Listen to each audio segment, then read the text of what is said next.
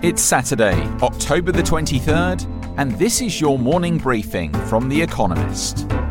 Coming up, Facebook face palms ever harder, and Moldova runs out of gas.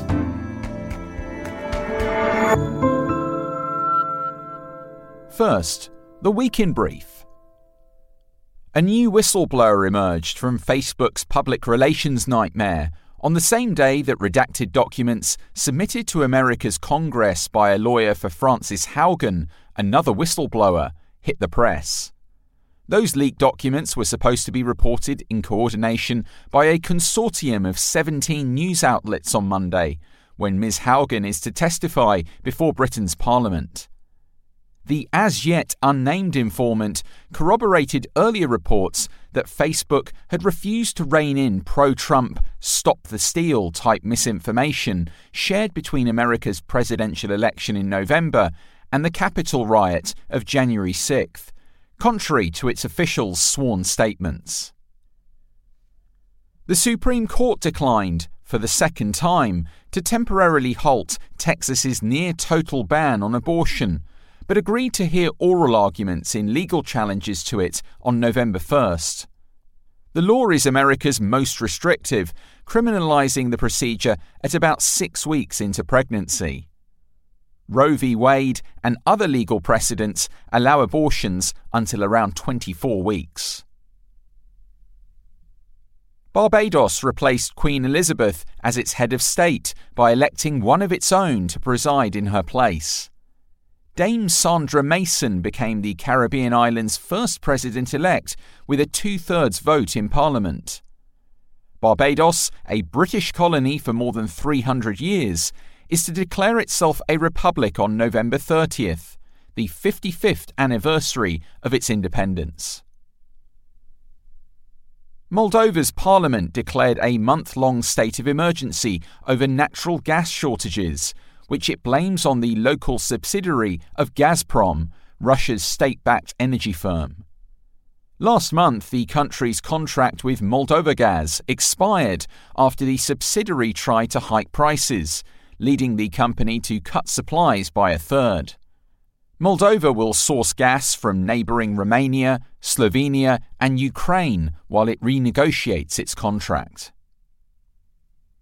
The Serbian co president of Bosnia and Herzegovina, Milorad Dodik, threatened to dismantle the quote, failed country and end the quote, experiment of uniting ethnic Serbs, Croats, and Bosniaks.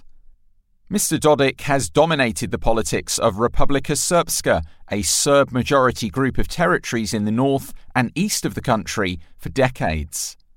Worryingly, he has also vowed to create a Bosnian Serb army. Lev Parnas, an ex associate of Rudy Giuliani, Donald Trump's former lawyer, was found guilty of violating campaign finance laws. Prosecutors allege that he funneled donations from an unnamed Russian citizen to American politicians in the hope of securing licenses to operate a recreational marijuana business. He gained notoriety for his bit role in Mr. Trump's campaign to pressure Ukraine to investigate Joe Biden.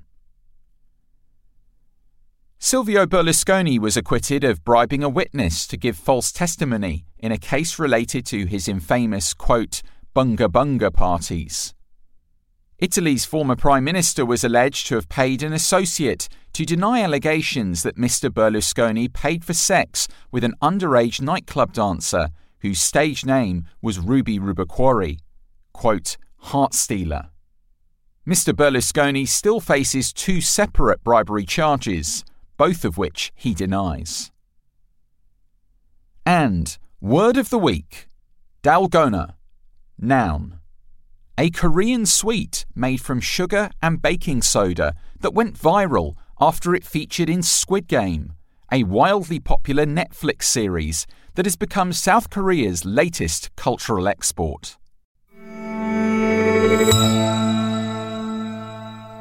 And now, here's today's agenda Hive Mind Why Human Brains Shrank.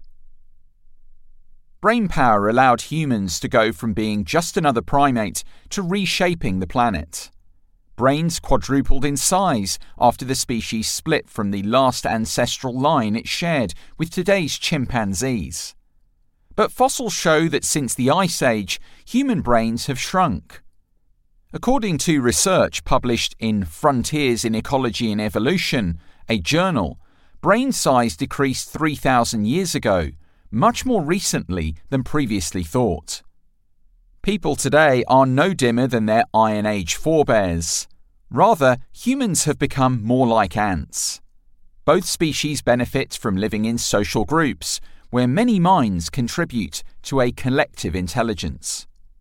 In some ant groups, this shared knowledge has allowed selection for smaller brains, since more grey matter costs energy.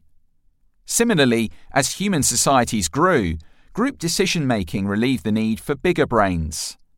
Despite the tendency to celebrate individual genius, humans' true intellectual might is collective.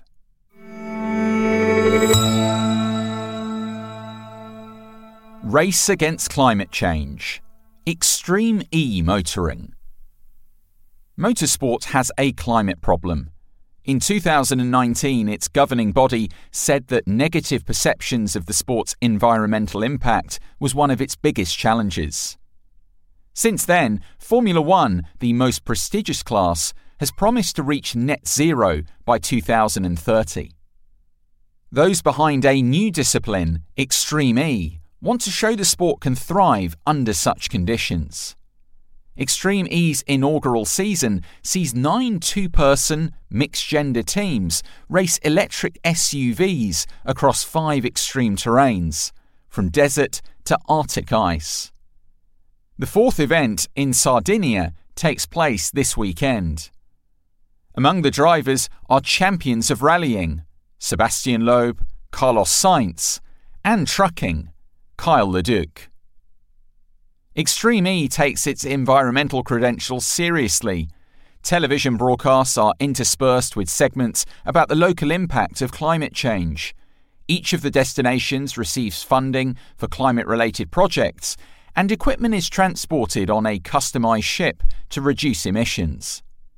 It may not seem like a natural fit, but environmental aspirations power Extreme E's engine.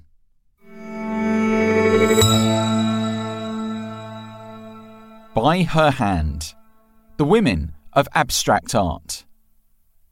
Vasily Kandinsky, a revered Russian artist, announced in 1911 that he had made, quote, the world's first ever abstract picture. But 50 years earlier, Georgiana Houghton, a painter and medium, produced a series of non figurative works. Like many of the female Victorian artists who strayed from portraits, florals, and landscapes, she claimed her creations were the work of the dead. Her hand, Houghton said, was guided by 70 archangels, a handful of Renaissance masters, and a spirit called Lenny. From this weekend, her work will feature in an exhibition at Guggenheim Bilbao in Spain that addresses women's exclusion from the history of abstraction. The show includes pieces from more than 100 women artists, including Hilma af Klint, another spiritualist, Zilia Sanchez Dominguez, a Cuban artist who stretched canvases in muted but sensuous forms, and Louise Bourgeois, a French American sculptor whose works resemble nightmares snatched from a psychoanalyst's case notes. No ghosts or men will steal this show. Living the Dream Last Night in Soho. Since his first feature in 1995, Edgar Wright has established a reputation for slick, quirky films. Shaun of the Dead, and Hot Fuzz, both riffs on genre cinema, and Baby Driver, a tightly edited heist film, have brought the British writer director commercial and critical success. His latest offering has not gone down quite so well, at least with the hacks. Last night in Soho, in American and British cinemas from next Friday, follows a fashion student in London who finds she can travel back to the 1960s in her sleep. Her dream escapades are at first suitably swinging, but soon become nightmarish. Its cast includes Anya Taylor Joy, Matt Smith, and Terence Stamp. Part psychological thriller, part nostalgic celebration of the glitzy 1960s nightlife, some critics are not convinced by the glib pastiche of vintage horror. The film will nonetheless pull in Halloween punters dreaming of glamorous fun and feverish scares.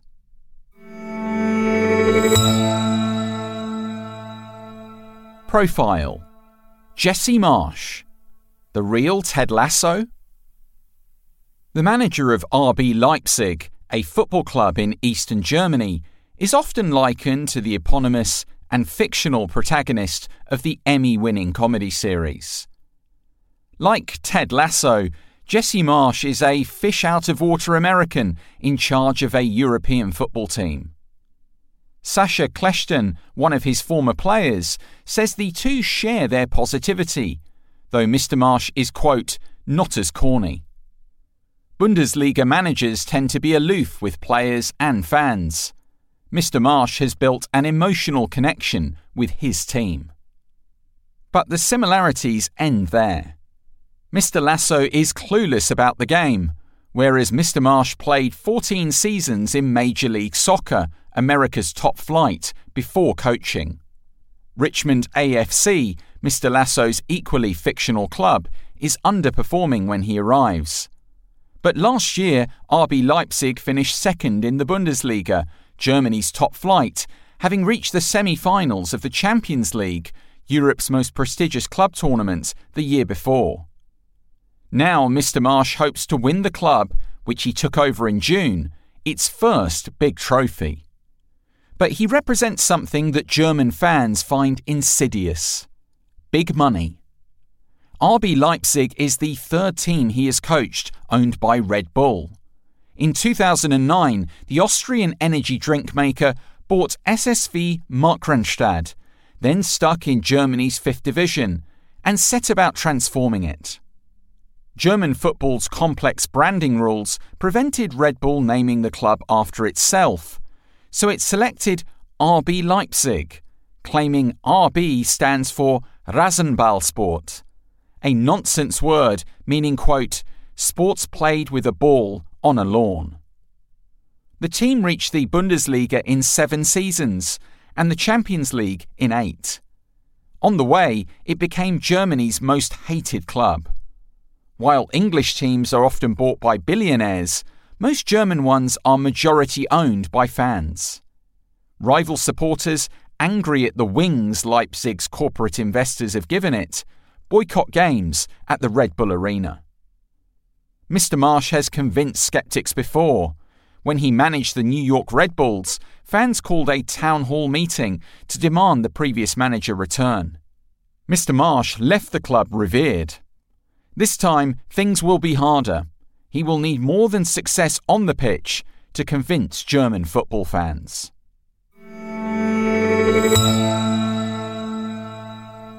Finally, here's the quote of the day from Christian Dior who died on October 24, 1957.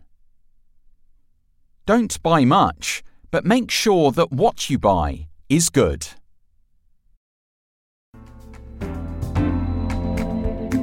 That's it from the Economist Morning Briefing, available every weekday and on Saturdays.